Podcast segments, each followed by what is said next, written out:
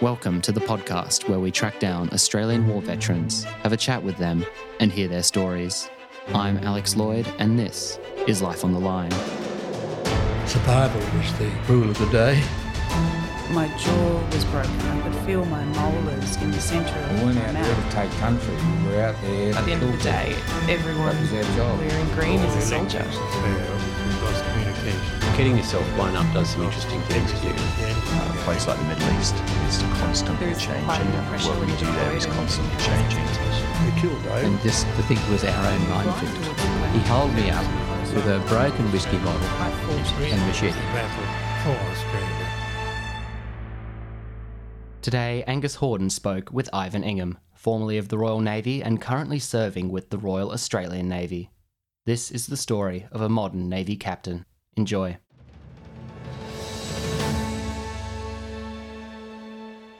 I'm Angus Horden, and I'm joined today by Captain Ivan Ingham. Thanks for coming on the podcast today, Ivan. Yeah, thanks for inviting me, Angus. Ivan, let's go right back to the beginning. Where were you born? Wow. Uh, okay, it's a long time. It feels like a long time ago now. So I was born in a small uh, village in Lancashire called Rishton, near Blackburn, uh, industrial, northwest of England, semi-rural.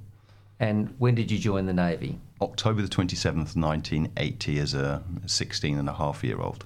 Okay, so what, what inspired you to join the Navy? No, that's a great question, isn't it? A distant cousin was returning to see uh, a family member who I'd never met before, and he was in the Navy. He was a chef in the Navy, and he was also a ship's photographer.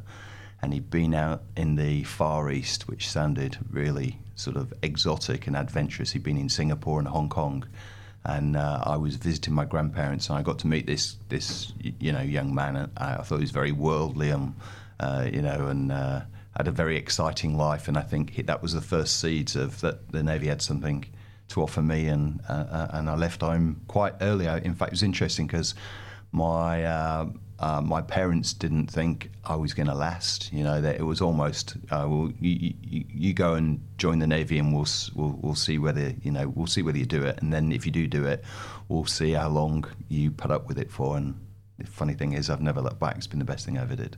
Tell us about the training in England in the 80s. again, it was a great time to join the Royal Navy in the 80s. It was uh, arguably the height of the Cold War. Uh, there was a lot of things going on in the Atlantic with the former Soviet Union and the Warsaw Bloc. The Royal Navy of the day was very relevant and uh, very had a very strong sense of purpose, and everybody in it was, was, was very focused about their training and the job that they did. It was very real world, and you know there was all sorts of I remember operations going on at the time. So we had soldiers and sailors in Northern Ireland. Uh, we had ships in every part of the globe then, even though um, the former empire or British Commonwealth, as it was, you know, was was it was dwindling. The Navy and the UK of the 80s still had a very much a global perspective and a global relevance. So with that came, uh, you know, a lot of responsibility, but also a lot of opportunities for travel and, and doing real real things and I hadn't been in the Navy. You know, your your your listeners will recall that shortly after I joined, of course, the Falklands um, uh, emerged in during 1982. So I'd been in the Navy barely two years then, and so again, um, that was a very profound time to be in the military and be in the Royal Navy. Uh, and find yourself in, in that and the, the, fo- the focus of the nation, as it were. And w- were you involved in the Falklands? So the ship I uh, I was deployed to the Mediterranean doing this big annual exercise with nearly every ship in the Royal Navy at the time. I think there were thirty odd ships all in the Mediterranean doing this big exercise. When news of the Falklands started to emerge, and uh, we were sent back to to UK to get ready. Uh, and, and the ship I was on, HMS Rhyl, subsequently sailed, but with the second or third task group. But on our way down, we were sent off to Gibraltar. Uh, and we had some repairs and there was some security tasking for us. So we trained for to go and be involved in the Falklands conflict, but we actually arrived in the uh, region literally. I think the day or the day before or the day after the sur- surrender was was signed. So uh, uh, I remember the ship's company were very motivated, and we were all very excited at the prospect of you know being involved in that. But then, uh, of course, as events uh, you know, as, as, as it was a very quick war, it was 100 days, but as, as the war progressed, uh, I remember the Navy and the nation being, you know, real with shock at the loss in those, those early days, you know, the loss of Sheffield and then the other ships that were struck, and four of them actually were lost in the end. And, and, and a relatively, in terms of modern conflict, uh, low numbers of loss of life, but nevertheless, many people were killed. It could have been it could have been much much worse, but still many people were killed. And I remember um, we had such blind optimism in the service and what we were doing that I think all you know all my fellow sailors thought they were invincible. So uh, when I look back now, you know, with the, with some degree of sort of maturity, I guess, and a slightly different perspective, I suspect we were in many ways quite lucky that we that the ship I was on because it was quite it's quite an elderly ship and it probably you know, while structurally, that there were two other ships at the time that were the same class of ship that I was serving in. They they were very badly damaged, and because they were quite old technology, they they didn't suffer the same uh, catastrophic damage as some of the more modern ships, but they weren't really well armed to defend themselves. So they were, in, in some ways, they were quite vulnerable. And besides the Falklands were you involved in any other major deployments? So again, I when I reflect back on my Royal Navy time, I served for 20 years. I, you know, I was uh, largely seagoing and largely operational. Um, so I did three deployments to the Falklands, uh, two more after the original one, um, for doing security deployments to to the South Atlantic. I did two deployments to um, the, up into the Adriatic during the Bosnia Kosovo crisis, former Yugoslavia, two deployments to the Middle East during the Iran Iraq war, doing uh, uh, merchant um, ship escorting duties in and out of the Gulf. So, so quite a lot of operational service. Yeah, there's a lot of real stuff happening. It's not like we're just training in this, in this, and and it's for training's sake. There was real yeah. things happening. I mean, that's even today. Um, you know, so, some members of the community would be forgiven for not realizing that.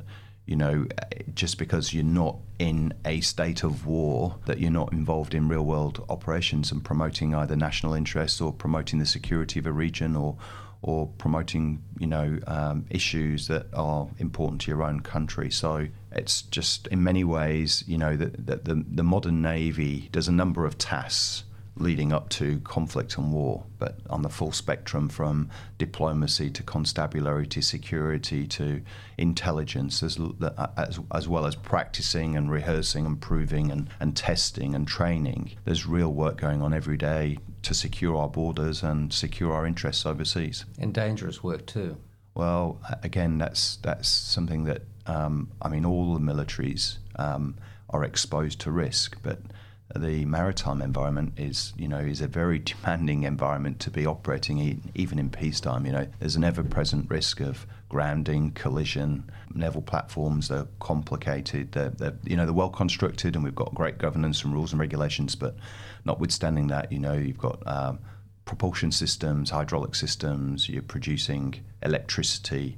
You're floating. You're exposed to the elements, high temperatures, rough seas, storms You've got explosives, fuels, gases, all sorts of things on board. So you're operating in a, in a risky a risky environment. We're very good at risk managing, and our people are professional and highly trained. But there's always an element of risk, and particularly you know when you're launching and recovering boats, uh, when you're operating in uh, busy shipping environments, uh, when you're operating helicopters, and when you're operating at st- extreme ranges from home and in in hostile conditions, whether that be sea, wind you know, humidity or, or, or the full range that you're exposed to.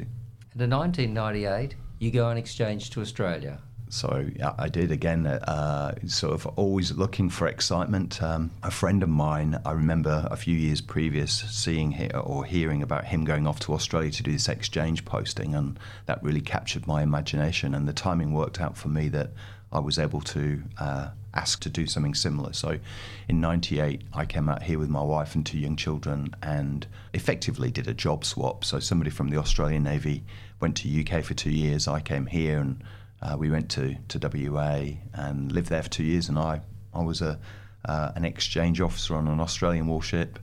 for two busy years at sea, and that, we had a we had an amazing time. You know, uh, all of us, me professionally and personally, and my family personally as well, to to live in this country and make new friends and, and see new things. It was a great adventure. Uh, You were based in Stirling? So the ship was uh, HMAS Canberra was uh, uh, uh, the FFG frigate and uh, based at, at, at Fleet Base West, HMAS Stirling Garden Island. Yeah. Yeah, I mean, it's a beautiful part of the world. I can uh, understand you escaping the cold and rudeness Yeah. of, of, of, England, of, of England and coming across to Western Australia. It's a beautiful place.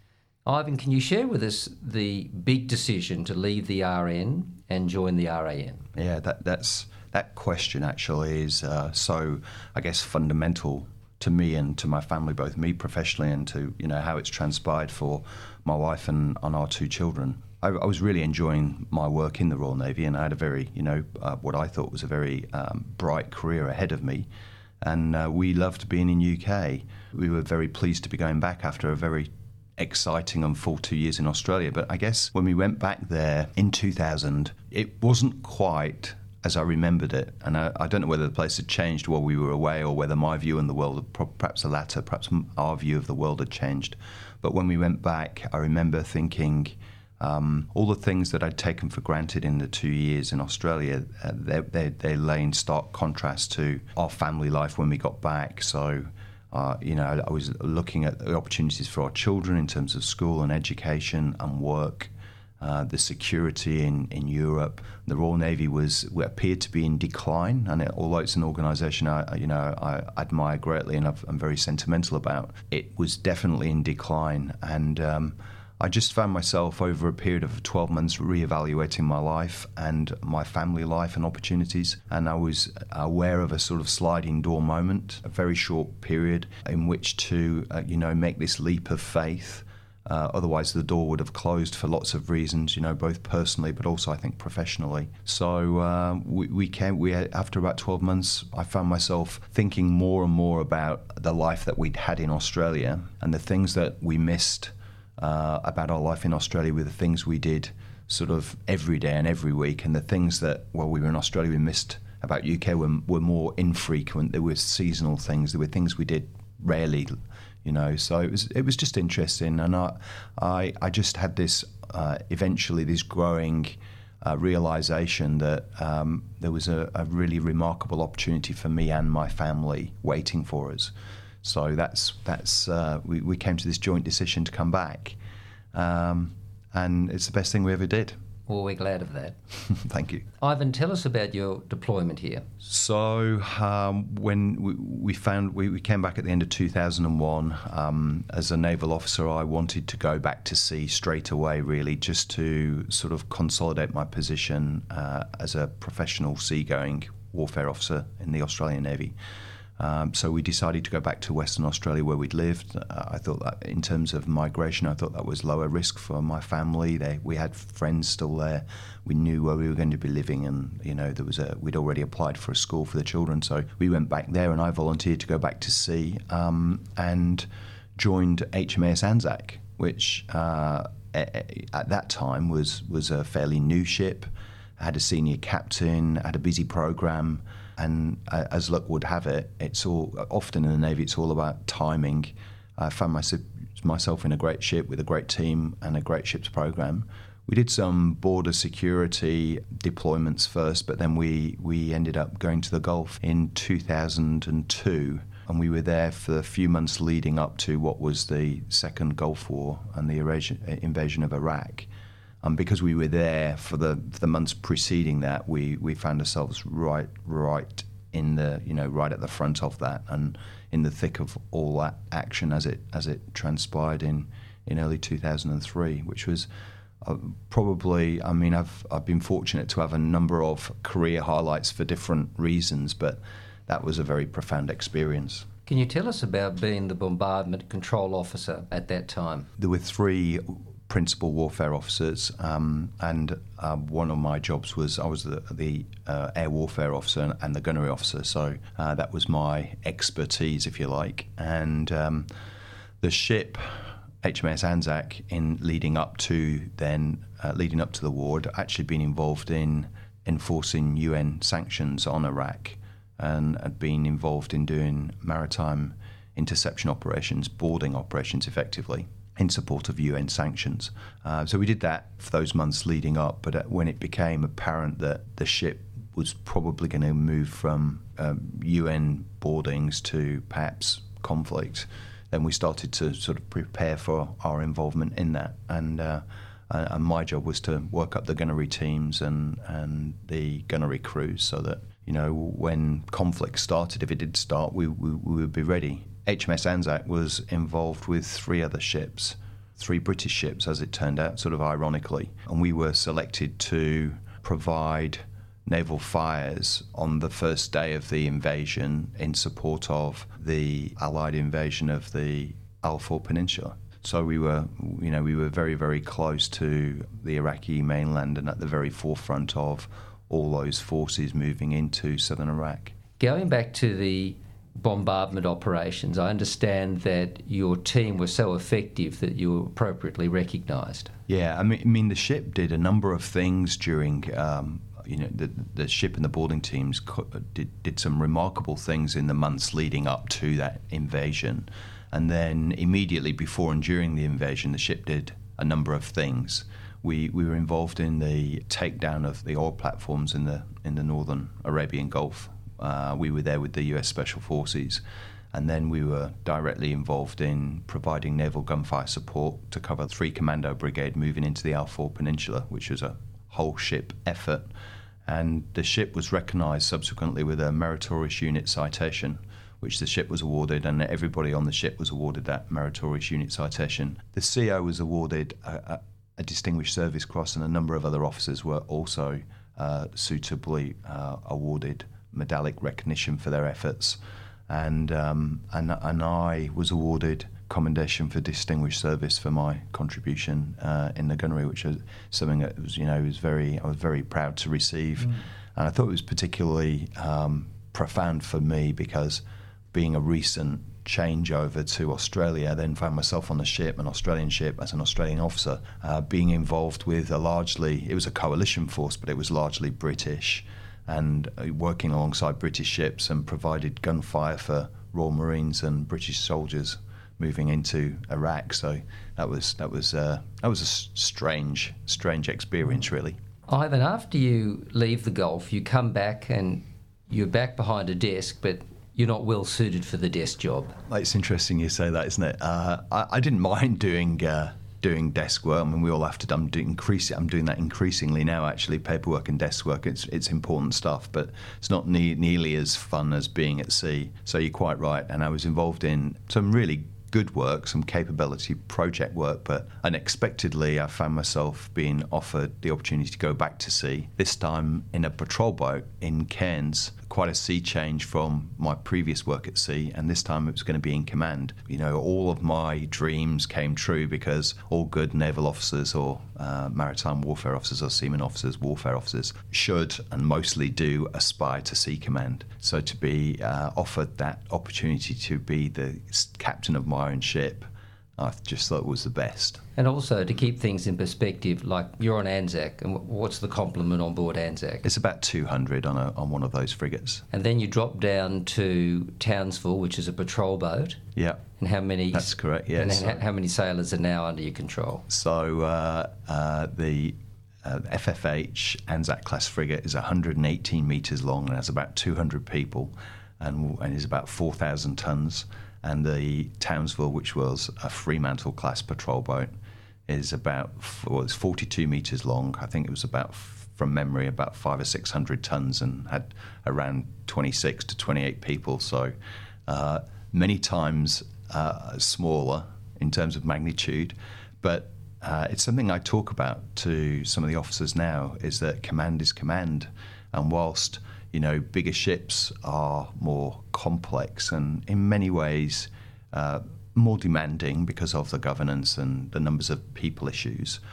Ultimately, command is command, and um, you know your responsibility for the safety of the ship uh, are very costly. Uh, you know, even the smaller ships are very costly and they're very important, and they carry the reputation of your your country and the lives of a number of individuals. So the, we call it the burden of command, it still weighs heavily, even though it's a small ship. Mm. And you know, I mean, where that ship goes, Australia goes, and, and you are the nation's representative in that place, and the buck stops with you. That's so true, Angus. Yeah. So, you know, you're responsible and accountable to the families of those sailors of whom you command, but you're also, you know, responsible and ac- accountable to the fleet commander and the chief of navy and, you know, the minister of defence, prime minister, and the people of Australia for the good good name of the navy and the reputation of the country. And uh, the work that our minor war vessels do, even now, you know, the, the Fremantles have gone, but we've got the Armadales and the Cape class now. The work that they do round the clock, 365 days a year, it's really it's great work, but it's really demanding. I mean, they are they're operating in small ships at extreme distances from Australia, round the clock, and and uh, you know it, when things can and do go wrong, that's a lot of responsibility for a young commanding officer to carry because uh, help is is a long way off. Even medical help or engineering support or whatever. You know, as I said, the, the ships are highly capable and they're well maintained, but there's always a risk when you're operating a long way from home or a long way from the coast. Ivan, tell us some of the operations that Townsville did up north. Uh, so, I mean, the operations we did then are quite similar to the operations that continue today. So, essentially, you we're maintaining a, uh, a security and, and patrol presence across the entire span of northern Australia, all the way from you know far north Queensland, all the way around to WA. And we have ships making sure that our economic zone is protected and monitored. We work very closely with uh, uh, the, the, the, Australian Border Force, with Coast Watch, with Customs, Immigration, uh, Federal Police. So it's uh, it's work that goes on often unseen, but it's really important work. So your work as the skipper on board Townsville was obviously very rewarding, but the Navy has a habit of keeping their skippers busy on multiple ships. Tell us about your next ship. So, um, again, after my time in, in Townsville, I was fortunate to have a full two years. And then uh, I was promoted shortly afterwards and did some more work in an office. And then again, before I was expecting, I found my back again at sea, but this time as a CEO of another Anzac class. So similar to the ship I'd served in previously, similar to Anzac. This one was HMS Toowoomba, and also she was based over uh, at Fleet Base West in, in Perth. And she was the second newest of the uh, uh, of the Anzac class. So we built 10 of those. Two went to New Zealand. Toowoomba was the penultimate, or ship number seven for us. So, Angus, um, shortly after I joined HMS Toowoomba in early 2009, um, there was talk about the mission for the Royal Australian Navy in the Gulf changing. Um, and even during our workup, it was still it was still developing. There was still dis- discussions going on with government. And then during our preparation for the deployment, I found out that uh, a National Geographic documentary film crew would be joining me for the rest of the year. And so, again, uh, by really by quirk of coincidence and timing, I just sensed that it was going to be a special year and it was going to be a, a unique trip. And by the time we'd finished our workup, the mission had become much clearer. And uh, essentially, what later transpired was that Toowoomba deployed to the Gulf, and we were the first ship to take on a much a broader mission. Previously, the ships had spent most of their time in the Northern Arabian Gulf working with forces deploying into Iraq and Afghanistan.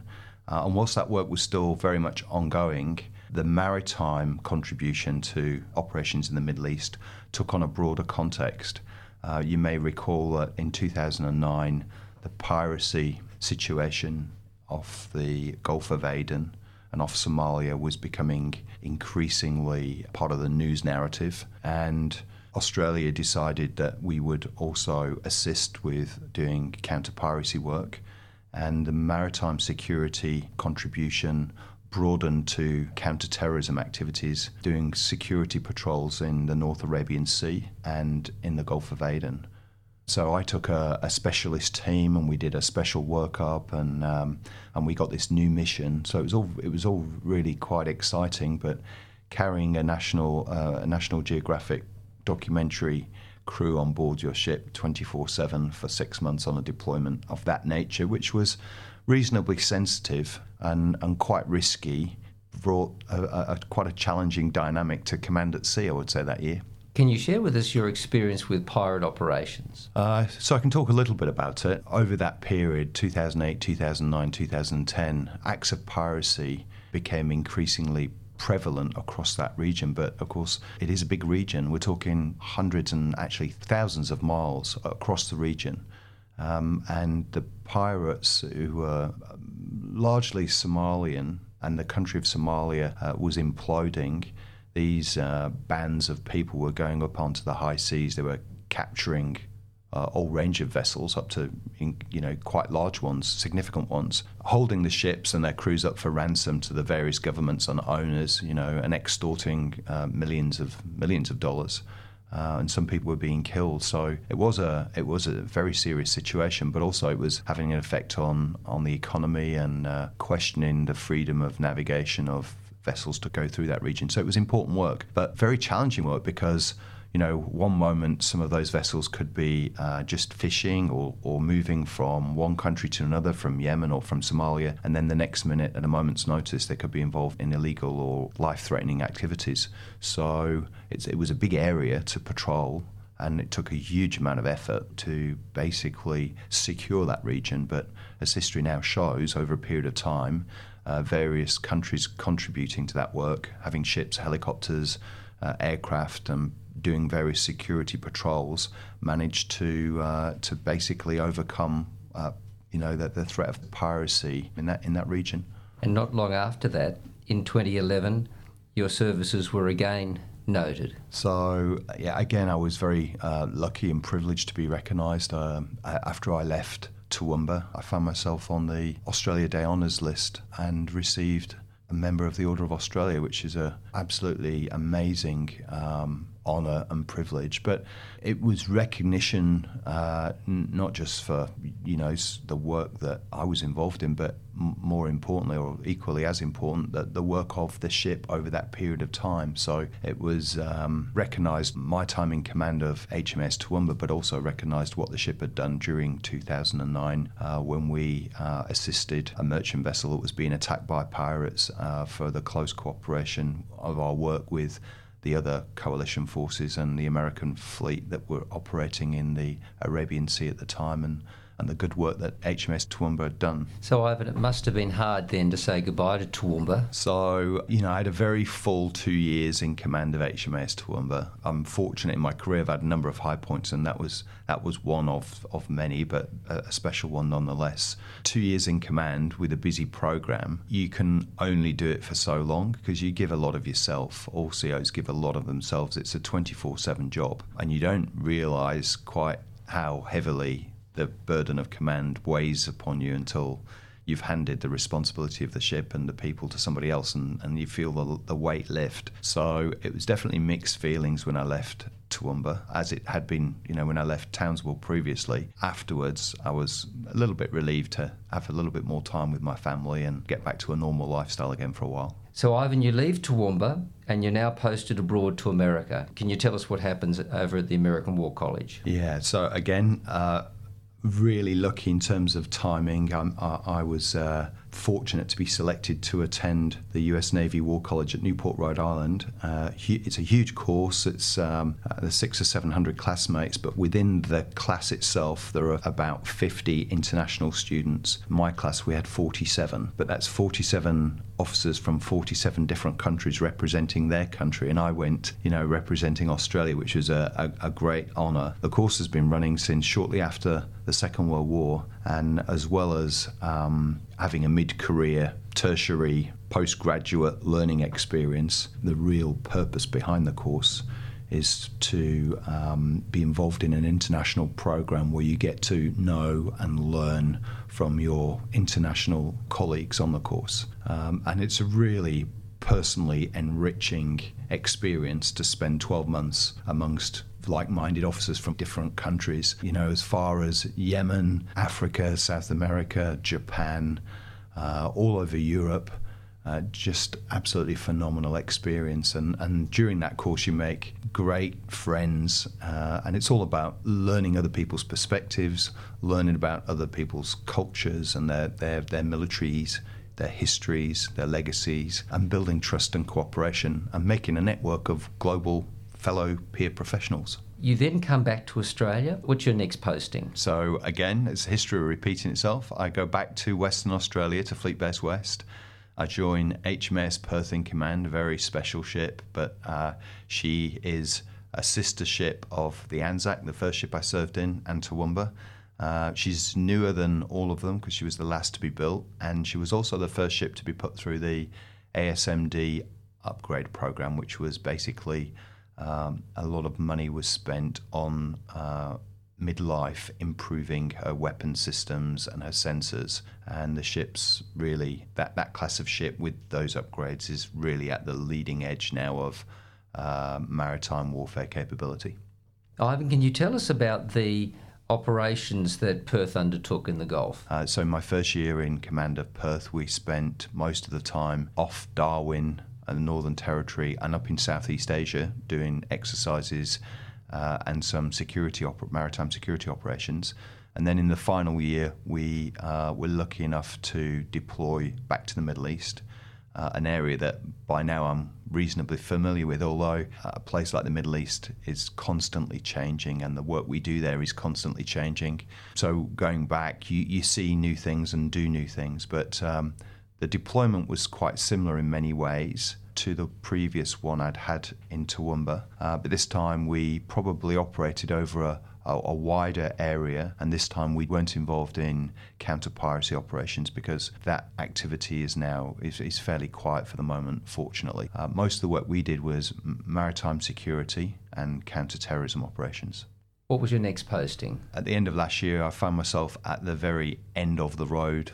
My sea time is now well and truly finished. There is no opportunity for me to go back to sea in command of a ship. I'm too old, I'm too senior, and, and I've had more than my fair share, and it's time for younger, brighter people to be carrying that mantle. And I was thinking that I would perhaps go to Canberra and find myself in a policy job somewhere. But again, to my surprise, I found myself in uh, back in Sydney and in probably the closest job you can have if you're not at sea.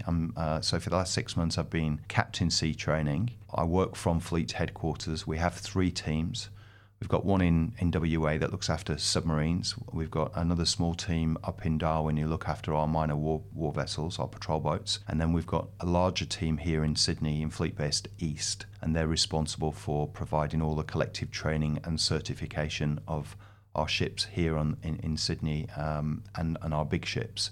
And essentially, what, what we do together, the three teams, is we certify the ships from a safety point of view after a long prolonged maintenance period, and then we oversee and facilitate the sea training of those ships so that they they are competent and ready to go out and do operations and go on specific missions overseas. So we kind of prepare them and we certify them, uh, and it's a it's a terrifically rewarding job. It's very busy, as you can imagine.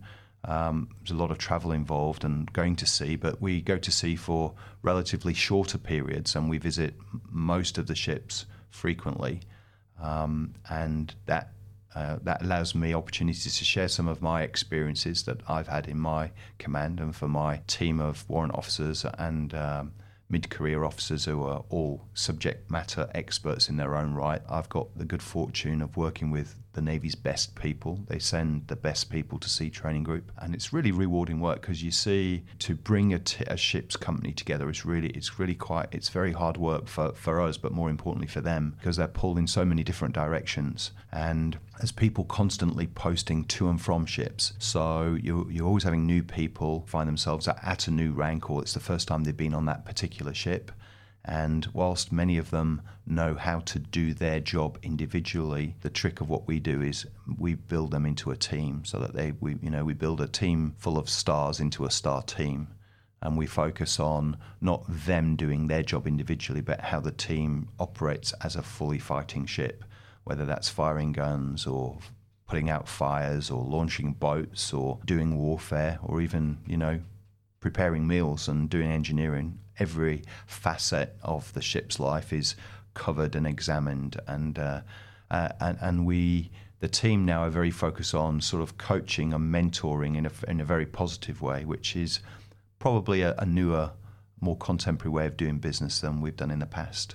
So uh, it's a privilege to be involved in that, and it's really fun and exciting work, and it's rewarding to see the journey that those ships companies go on and, and the progress that they make in a relatively short period of time. You know, I'm talking like two or three weeks, we can make a real difference to a ship. Ivan, not only have you had this incredible life with all this experience, but you've been quite the photographer as well. Your Instagram page, ivan.ingham, is full of amazing images of natural sea life, the Navy in action, and all things maritime. Are there any other things that we've talked about today that you'd like to discuss to our listeners who might be considering the Navy as a real option for them? Yeah, Angus, thanks for for uh, highlighting my, my Instagram page. My my daughter got me onto Instagram uh, just a few years ago when we were in Amer- uh, when we got back from America, and uh, it's funny, isn't it? Because ships actually are very photogenic, and our sailors are quite photogenic, and some of the stuff we we do lends itself great to you know digital imagery, and um, a lot of what we do goes on in faraway places unseen. And so uh, I just decided to try and capture some some good images and, and then put them on Instagram to see how much interest it would create.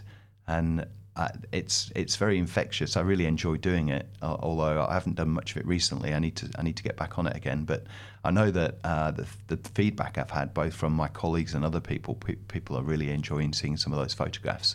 And it's a good good thing for me to look back on as well. Uh, so I'm glad that you've seen them, and I'm glad that you like them. So, Ivan, can you tell us what your next posting will be? I can, Angus. So, uh, literally only a couple of months ago, I found out that I'd been uh, selected for promotion, um, and the promotion is connected to the next job I'm going to be doing, um, uh, which is uh, going to be Commodore Warfare, which I start in nearly a, just under a month's time, uh, and that means that I'm I'm not going to be at sea anymore. I really will won't be going to sea, um, and definitely more time in the office and doing uh, a lot more policy. But it's really important work, and, and it will suit me well given my background of my seagoing experience and given the work I've just been involved in. Uh, I should be really well placed to, to, to, to take on that, that work. Uh, and the promotion is a re- really remarkable opportunity, that extra responsibility, but the opportunity to, to make a difference and to contribute at a high level to the future of Navy and our warfighting effectiveness, which is going to be really important in the years to come in this region. Ivan, listening to you, it's it's been an amazing story. What's exciting is that it's not over; it's still going and going strongly.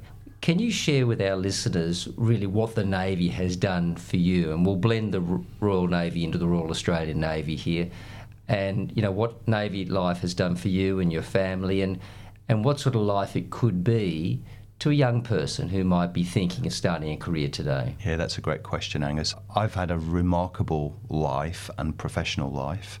Uh, based on my naval service. There's two chapters there. The first one, you know, was the Royal Navy chapter where I guess I went from boy to man. And then the second chapter, which really has seen my professional progression beyond my wildest dreams. The two navies are very similar, but the consistent themes between both of parts of my career are one of great variety and great opportunity with wide travel you know, being challenged, accepting responsibility, being able to manage risk. I've applied myself well and I've worked hard, but no different from all my colleagues. And the, the message is that the Navy offers a really rich and rewarding career path where really you can achieve anything you set out to achieve because um, the Navy invests in its people, we get great training, uh, we, get, we get looked after. Um, it's a fantastic institution. When I reflect on that question and think about it, even even my own family serves as a good example. My son decided he was going to join the Navy uh, without any encouragement from me. Actually, I, I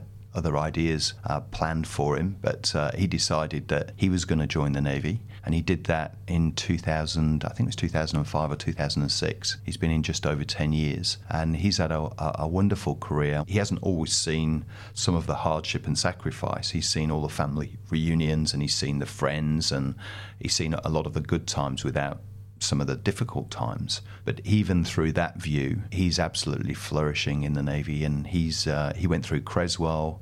Uh, he then went to ADFA and, and, got a degree. He's served in a range of platforms. He's been on three or four operational deployments him, himself. He's grown both in stature, uh, you know, uh, and as a young man.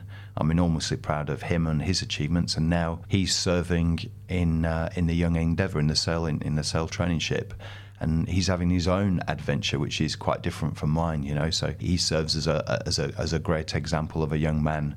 Uh, following a different path from my own, but in some ways it's a, it's a parallel path, chasing his own ambition and, and having a marvelous career uh, and marvelous range of opportunities that are open to him. The other thing I think that, that I'd like to just probably finish up on is um, you know a career in the navy and the navy's importance to Australia have never been more apparent. I think in this day and age we take our uh, we take our place in the world and our security and our prosperity. I think we take that for granted, and that's understandable. But uh, we shouldn't forget that the particularly Australia as a maritime nation is absolutely dependent upon uh, you know freedoms of navigation, our ability to trade, um, and the great prosperity and freedom that we enjoy here in Australia comes from the freedom of the seas. That's that's how this country, in many ways, uh, has come forward over the last 200 years was reliant upon the sea, and I think we forget that. So I'm sensing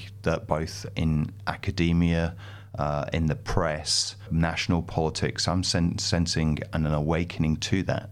Uh, and with that, of course, is the relevance of the Royal Australian Navy to our country and the future of our country. And uh, it's a great time to be in the Royal Australian Navy. Um, we're, we're, relatively small in terms of numbers, but we're a very ambitious organisation um, and we, we recruit great people. We are investing in some of the finest ships that are available, and we have some of the most ambitious um, and uh, exciting programs. And uh, the Royal Australian Navy is at the forefront of you know, it's a, a forefront navy in the world. So there's no better time to join. Ivan, thank you for sharing your wonderful story. It's been a great Navy story and certainly been a great life for you and for our nation. Thank you very much for your service. Thank you for inviting me. Thank you, Angus. That was Angus Horden speaking with Ivan Ingham. Our thanks go to Defence Media for organising the interview. If you enjoyed this conversation with Ivan, please leave us a five star rating and review on iTunes. It really helps other people discover the podcast. And also make sure you're subscribed to the podcast to get all new content. Join in the conversation on Facebook and Instagram at Life on the Line Podcast and on Twitter at LOTL Pod. And check out our website, www.lifeonthelinepodcast.com. And if you know a veteran serviceman or servicewoman with a story to tell, please get in touch. We would love to have them on the podcast. Life on the Line is brought to you by Thistle Productions. Artwork by Big Cat Design, music by Dan Van Werkhoven. Thanks for listening, and lest we forget.